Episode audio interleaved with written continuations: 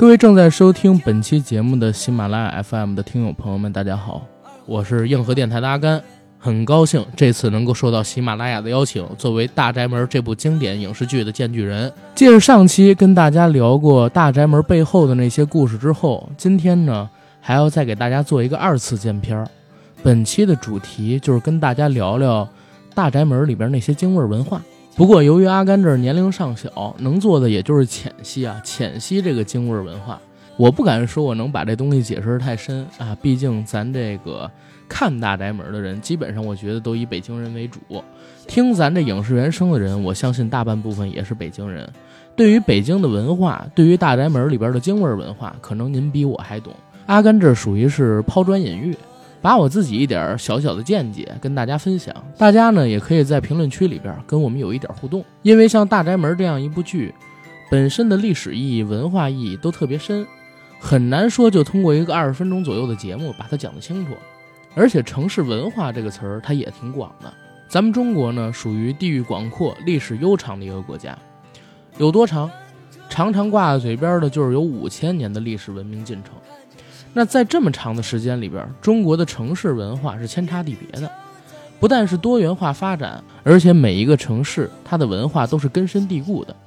在这里边呢，北京作为咱们国家北方最为典型和重要的一个历史文化首都吧，京味文化就是别具一格的，非常有代表性。而大宅门属于汲取京味文化诞生的京味电视剧中独树的一面旗帜。所以既然要聊《大宅门》这部剧嘛，这事儿是不得不提的。什么叫京味文化？京味文化的源头呢，我认为阿甘自己认为可以从明清的时候开始算起。在明朝永乐年间，朱棣呢他是改了南京的都城到北京，北京正式成为了全国性的首都。由此至今，北京都是全国重要的文化中心和经济中心。到了清朝末年、民国初年的时候，逐渐积累形成了一种具有明显背景特质的京味文化。这种文化典型的特征就是，第一，有鲜明的政治色彩，是在封建制度和当时的这个宫廷文化影响下形成的，具有鲜明的首都文化特质，包括到现在都一样。第二呢，就是因为北京少数民族的元素比较丰富，尤其是满族的影响很大，使得以汉族文化为主体的京味文化呢兼具了一些少数民族的色彩，尤其是满族还有蒙古族的一些色彩啊。经过了这么长时间的这个文化交融发展，就形成了一种独特的文化氛围。到了民国末年的时候，这种文化的发展其实是到了一个小顶峰。晚清没落贵族的生活情志和审美偏好与北京普通的民间文化融合在一起，使得那个时候的京味文化内涵更丰富饱满。很大程度来说，现在我们讲的京味文化实际上是民国初年到民国末年那份最本真的京味文化的延续。现在实际上这份京味文化已经慢慢有点不纯了。电视剧《大宅门》为什么北京人都喜欢看呢？为什么我说它是京味文化的一个代表性的产物呢？或者说文化作品呢？就是因为《大宅门》最大的特色是京味十足。主题曲您一听就知道，全都是用到了京剧里边会用到的乐器还有旋律。我自己最喜欢的就是每次情节发展到高潮的时候，锣鼓点就起来了，整体让人感觉就是京剧背景下的电视剧。这是对国粹发展的一种继承，这种电视剧只有在中国才有，同时也只有北京人能拍得出来。而且《大宅门》另外还有一个特色是什么呢？就是它的京味文化非常接地气。虽然这电视剧里边出现的人物特别多，而且人物的形式是各式各样的，但是它每一个人物的形象都表现得特鲜活。剧里边人物的处世为人都可以在我们平时的生活中找到他们的影子，心里边就不由得产生认同感。我自己作为北京人啊，我举几个简单的例子。第一个就是剧里边的女主角白二奶奶的例子。我一直认为啊，在《大宅门》这部剧里边最出彩同时也是演的最好的角色，除了白景琦演的七爷之外，女性角色是首推白二奶奶，其次才是何赛飞老师当时演的杨九红。白二奶奶呢特别像一个北京母亲。北京人直到现在为止都有一个概念，叫什么概念呢？叫妈奴。北京男孩一直都有这么一概念，我就是在外边呢挺爷们儿，在家里边其实也挺混，但是如果说老太太这边不开心了，不满意了，怎么着都得让妈舒服，而且跟谁都敢忤逆，但是从来不跟自己亲妈发脾气，而且对亲妈的管教那是服服帖帖的。这是北京的一种京味文化。当然还有在男女感情的相处当中，北京人还有一个难听一点的词儿叫逼奴，就是说这个北京的男生呢，一般交了女朋友或者说娶了媳妇儿，在外人在的时候呢，一般会显得自己比较主事儿啊，在家里边比较有地位。实际上对自己的女朋友或者说老婆是百依百顺的，相对而言很没有尊严。这个是怎么说呢，可能很多人觉得是优良的传统习惯啊，但是我这边觉得它是北京男生的一个小陋习，虽然我也有这样的毛病。这样的情况下，斯琴高娃老师扮演的白二奶奶这种北京母亲，在电视剧里啊就很有代表性。在外呢是主事的一把能手，里里外外操持的是井井有条，在家里边呢说出话去也能主事，家里边的上上下下老老少少都服他，认他，认他这个二嫂，认他这个二妈，认他这个白二奶奶，说出话也好用。这是大宅门里边一个女性角色的一个体现啊。第二一个就得讲到咱白七爷，白七爷是特别典型的北京大爷那种处事态度。什么叫北京大爷呢？前两年啊，有一个讲北京的故事电影上映了，叫《老炮儿》。当时呢是拿了将近9亿的票房，而且那片子当时在北京还破了北京城市的票房记录，看的人是特别的多。我自己非常喜欢那剧，看了3遍。里边冯小刚扮演的六爷其实也是一位北京大爷。您在看到《老炮儿》里的六爷和《大宅门》里边的七爷的时候，是不是会产生那种相近的感觉呢？就是这两个角色好像冥冥之中有一种内核是相通的，他们虽然处在不同的时代，年纪上也差很多，但实际上他们是一种人。什么人？北京的男生传统上有一点大男子主义，在老一辈儿六爷或者说白七爷他们那个时间阶段，都不只是大男子主义了，可以算得上是直男癌。而且除了直男癌，还有一个更北京的词儿叫混不吝。什么叫混不吝？混不吝本身就是一北京方言，侯宝林先生在建国之后的相声段子里边专门说过这个方言词儿。混不吝的吝是吝啬的吝，指的是斤斤计较，而它的含义呢，接近于现在的白话叫全不怕，什么都不在乎，爱怎么着怎么着。六爷跑到自己兄弟杨火那边去借钱的时候，杨火问他缺钱吗？当时六爷已经很困难了，但是对着自己昔日的小弟，六爷还得做出那种满不在乎的语气，拿出那种架势来，点上一根烟，我能缺钱吗？您还不知道我这人吃饱喝足就得呀。洋火扔出俩方活来给到六爷面前，六爷还得说，洋火你这是看不起我是吧？我这人进了你这屋，他妈点了一根烟到现在还没抽完呢，你就往外轰我是吧？什么叫混不吝的北京大爷？倒驴不倒架。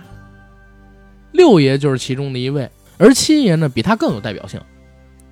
大宅门第一部还有第二部里边，七爷本人都进过牢，而且在这监房里边啊，不止待了1天2天这么简单，可是常住。他自己在自己第一部结尾的这个叫遗书里边写过了，我白景琦生于某年某月，从小到大处事顽劣，打兄弟，闹老师，杀德国兵，交日本朋友，与仇家女私定终身，终将慈母大人惹怒，将我一怒之下赶出门楣。当然我背的可能有点问题啊。后边还提到了什么呢？说我为九红做过督军的大牢，为娶香秀我得罪了全族的老少，不是越不让我干什么吗？我偏要干什么？除了我妈，我这辈子没向人低过腰，我这辈子没向谁落过泪。这是白景琦白七爷在自己给自己立遗嘱的时候念的一个对于自己生平的一个表述，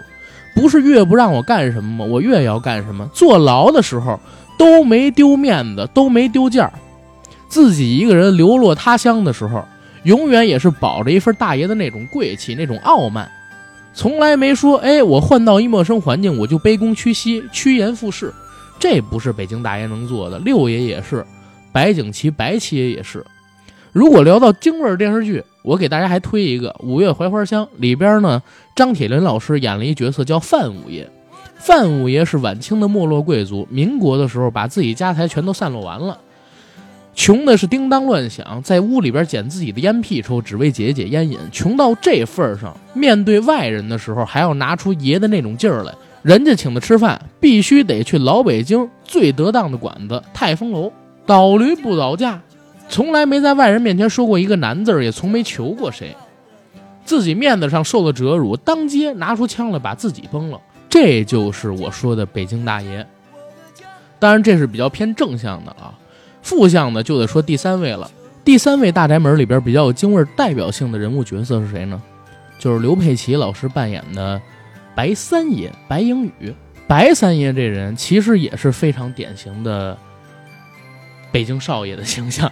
阿甘作为一个北京人，其实我也得说，其实北京人啊，尤其是男孩，除了有我刚才说的那些大男子主义，或者说现在可能是更温和了一些，但都是偏向于正向的习性啊。除了这些之外，还有一些恶习。恶习是什么呢？第一，北京人啊特别容易出败家子儿。第二呢，纨绔子弟这种词儿，北京人里特别多，特别适得用。我身边现在就有这样的人，我自己的大学同学现在还在家啃老呢，屁毛毛不会，糟钱一个比一个牛逼。刘佩琦老师扮演的白三爷本身就是这样一个角儿。您整个回数一下这电视剧，白三爷会干什么呢？不会干的很多，会干的很少。比如说在第一集的时候，白三爷显示了自己非常会讨母亲欢心的一种能力。作为家里边在他们那一辈最小的儿子，本身就是最得宠的。相比于他的大哥白家老大，或者说木讷的这个白家二爷，白家三爷非常善于取老母亲的欢心。记得当时他跟白大爷一起买了糕点去探望老母亲，白大爷因为口笨不会说话，老母亲是不吃。白三爷轻轻巧巧哄了哄自己亲妈，就把这几块点心都给喂下来了，而且这母亲是吃完了白三爷的点心，还训斥了白大爷一番。可白大爷对他们家是挺有能力挺有帮助的呀，基本上那个时候已经开始管府里边的事儿了。白三爷自己亏空银子，自己包小姐，带着6、7岁的白景琦逛窑子。当时见了姑娘，白三爷还教这个景琦怎么跟姑娘相一相。后边呢，又在家里边出现变故之后，不止一次的想变卖自己的秘方啊，变卖家里边的秘方，想把自己手里的股份变现，分家产分家，直到自己混不下去了，白二奶奶又把他给接回来。相对而言，这就是一个典型的北京的纨绔子弟、富二代、少爷，大宅门里边的少爷，在清末民初，包括说现在这个时间阶段里边经常会出现的一种人物。其实对于生在北京长在北京的北京人来讲啊，对于身边这样的人物出现应该是见怪不怪，或者说最起码没有那么吃惊吧。这种角色还是比较有代表性的，能代表身边一大票人，或者没有白三爷这么恶劣，但是或多或少这些习气不太好的人身上啊，都有一点白三爷的影子。您想想啊，白二奶奶、白景琦、白三爷，这本身呢就是在剧里边最出彩的三个人物。这三个人物一立，各自有各自的代表性，代表了一个特殊的北京形象，北京人物形象。这电视剧能不接地气吗？咱看的时候能没有认同感吗？接着再说这京味文化在大宅门里边还能通过哪儿体现？除了刚才我们说的这几点之外，还有两个部分。一个是从大宅门所展示的背景、时代背景、环境、建筑、物料、吃食上边去展现，再有一个呢就是背景音乐上。先说大宅门里边的食物，大宅门里边的食物啊，典型的是属于北京吃食。从第一集里边刚才我说到的那些萨其马、糕点，一直到白家老太爷抱着还在襁褓里的白景琦去喝豆汁吃胶圈，喊出那句这才是正宗的北京人呢啊，这个词儿。再到后期的时候，在大宅门第二部里边已经到了晚年的白景琦和孙子俩人来到一家爆肚店，一共吃了15盘爆肚。在吃这15盘爆肚的过程当中，两个人蘸的是麻酱，而且呢放了大量的香菜。哎，他这孙子有一句话说的特好，全靠这香菜提味呢，没有他就吃不下去了。白景琦说对对，又往自己那碗里酱料堆里抓了2把香菜，这是很典型的北京吃法。而且除了这2块，当时呢还有一细节，就是说这爆肚盘里边啊会剩下1到2根没煎完的爆肚，不把这盘清干净。为什么？因为北京有老讲，老讲是你把盘子吃得太干净了，这不是什么好兆头，留下一线子孙绵延，富贵延续不完，这是老蒋，所以他这个细节啊做得很深，而且是埋得非常的细。郭宝昌导演自己不但是由大宅门里边的一个生活经验，对于北京文化也非常的有了解。为什么先说北京的吃食跟建筑？因为很明显啊，跟大家分享两个观点，这都是我自己认为的，但是我觉得呢，应该也经得起推敲。大家要是有什么相反的意见，也可以在评论区里边跟阿甘这互动一下。在我的印象里边，北京呢一直是分成南城和北城，这个南城和北城自从元代的时候就开始了。自从元大都建立在北京之后，陆陆续续在过去这几百年的时间里边，故宫为首的这种王府大院在北城是越来越多，而且形成了规模和特定的文化环境、人员地质圈子。而贫苦的老百姓，或者说历朝历代的那些被流放的达官显贵吧，啊，就是说换代的时候把他们都给留了，那些人都跑到了南城，所以导致南城的老百姓自古以来这几百年以来吧，相比于北城的北京人就比较穷一些。而且这个事情不仅仅是在过去旧社会的时候有，咱也知道新中国成立之后啊，很多的这个部队大院其实也把当时啊一些这个北京城空置的王府大院给占了。现在我们知道的什么海军大院、空军大院等等等等，其实都是偏北，或者说就在北边，大学呢也都在北边。南城就是比较穷的地儿，正是由于北京城这样的一个特殊的历史文化背景，所以大家他可以看到，在《大宅门》这部电视剧里边，他讲到一些破落桥段的时候，一般都发生在南城。而讲到什么詹王府、武贝勒、大宅门的院子跟李公公买的宅子的时候，基本上都发生在北城。而且城市的不同建筑之间它还有不同的区别。你像北城，因为住的一般都是达官显贵嘛，或者说是王爷贝勒，还有就是像这个白家这种已经绵延了上百年的家族，所以他们的建筑实际上很讲求风水。从四平方啊，或者说从这个光线的照射，甚至说从八卦图上面来讲，都是经得起推敲的。但是一到破落院户，您说南城的大杂院展示的时候，你就能很明显的看出来，你别说什么风水了，门上糊一纸片子那就已经是挺不错的了。包括好的饭馆、好的餐馆也全部都在北城，在南城呢都是一些比较贫贱的食物。这就说到了北京的饮食。北京的饮食，刚才我说开篇的时候提到了什么萨其马、豌豆黄之类的北京的精细的小吃，但是呢后边也提到了北京有爆肚啊，然后有炒肝啊，有卤煮啊，这种类型的吃食。为什么一边是很精细的，一边都是由下水做出来的呢？这也跟我刚才说到的这个北京的特殊历史文化背景是有关系的。您想想，因为达官显贵历朝历代都住在北城，北城的很多食物从过去开始就是特供的，每年、每月、每周都会陆陆续续的有来自全国的好东西往北城王府里边供、贝勒府里边供、格格府里边供，或者说往这个紫禁城里边供。但是这些东西只有最顶尖的部分才能被那些达官显贵们所享用，剩下的比如说猪的下水、牛的下水、羊的下水、内脏，还有一些其他乱七八糟的，富人们觉得不够精细、不爱吃的东西怎么办？要不然是给下人吃，下人吃不完的就给他送到门外去，放到南城或者说北城的馆子，让这些馆子给收了，收了之后再打包成一种食物到外边去卖。所以大家发现我刚才说到的什么豌豆黄啊、驴打滚啊，还有萨其马之类的，其实这种带糖的东西或者说比较精细的东西都是以前北城留下的，然后从北城传到了南城。南城因为老百姓比较穷，吃不起整猪肉，或者说逢年过节才能吃顿正经的猪肉，一般都是吃什么下水，或者说吃点什么豆汁儿之类的东西作为自己的吃食。但是也在过去这几百年的时间里边，因为吃的人越来越多，形成了这个城市特有的民俗小吃，最后呢也就不分什么南北了，南城北城都爱吃。这是特殊的历史文化背景。而且里边还讲到了一个东西啊，叫什么？叫豆汁儿。豆汁儿这个东西全世界跟卤煮一样，只有北京人吃，其他城市人来了这儿之后不习惯这个味儿。卤煮跟豆汁儿还不一样，卤煮如果说你处理的好，你确实你是觉得那里边没什么味儿。当然我这儿也要跟大家分享一观点啊，以前我知道一事儿，就是卤煮里边是没有韭菜花的，正经的卤煮里边没有韭菜花。如果你吃的卤煮里边有绿色的韭菜花，那就不是韭菜花，你猜猜那是什么东西？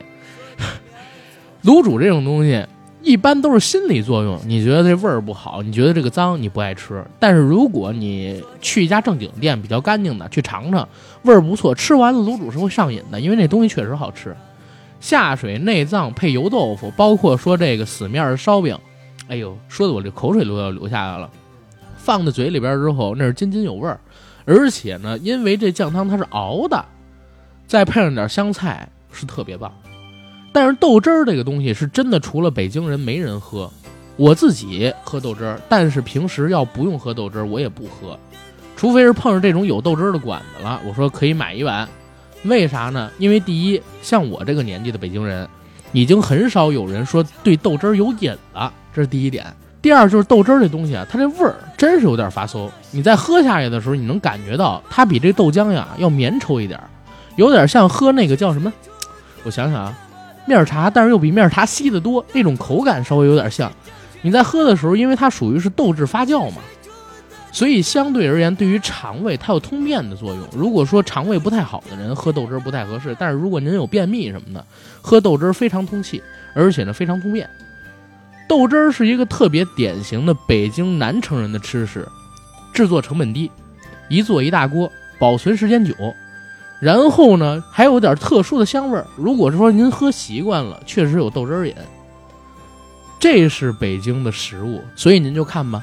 大宅门这戏在这些食物和建筑上边体现的也足够精细，把南城北城，包括说北京哪些小吃比较有特色，都写得很清楚。最后一折值得说的就是大宅门那烘托剧情的背景音乐。大宅门这部电视剧能取得现在这么大的成功，我觉得这种出色的背景音乐啊，最起码占1/6的功劳。这个电视剧里边所有的主题曲插曲用的都是京剧的曲牌做旋律，这是这戏最突出的一个亮点和高收视率的原因，也是最直接体现京味文化的一个重要元素之一。电视剧里边当时用的音乐特别有地域性还有民族性，因为阿甘之前学过相声，也相当于是在曲艺行里边待过，所以我可以跟大家分享分享京剧我的一个看法啊。大家都知道现代京剧基本上是在19世纪，也就是18几年的时候形成的。在那段时间的前后呢，全国各个地方的戏种陆陆续续到北京来，北京的这种戏曲不断的融合吸纳像什么徽调、汉剧等等不同的剧种，然后逐步演化成了现在的京剧。京剧呢，现在是作为国粹啊，代表着咱们中国的传统艺术的一种高峰，造就了京剧本身在京味文化当中举足轻重的地位。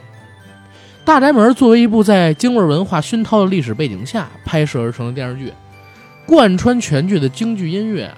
是不可取代的，它是一种非常重要的要素。而且因为大宅门特殊的时代背景跟历史背景，它也必须要与京剧作为这个时代穿插点。看过《霸王别姬》的朋友都知道，在清末民初的时候，京剧在北京有多火。张国荣扮演的程蝶衣，张丰毅扮演的段小楼，在火遍京城之后，人车开路，前边呢搭着几个戏园子的老板帮他们掸人，掸人的时候还得喊，哎，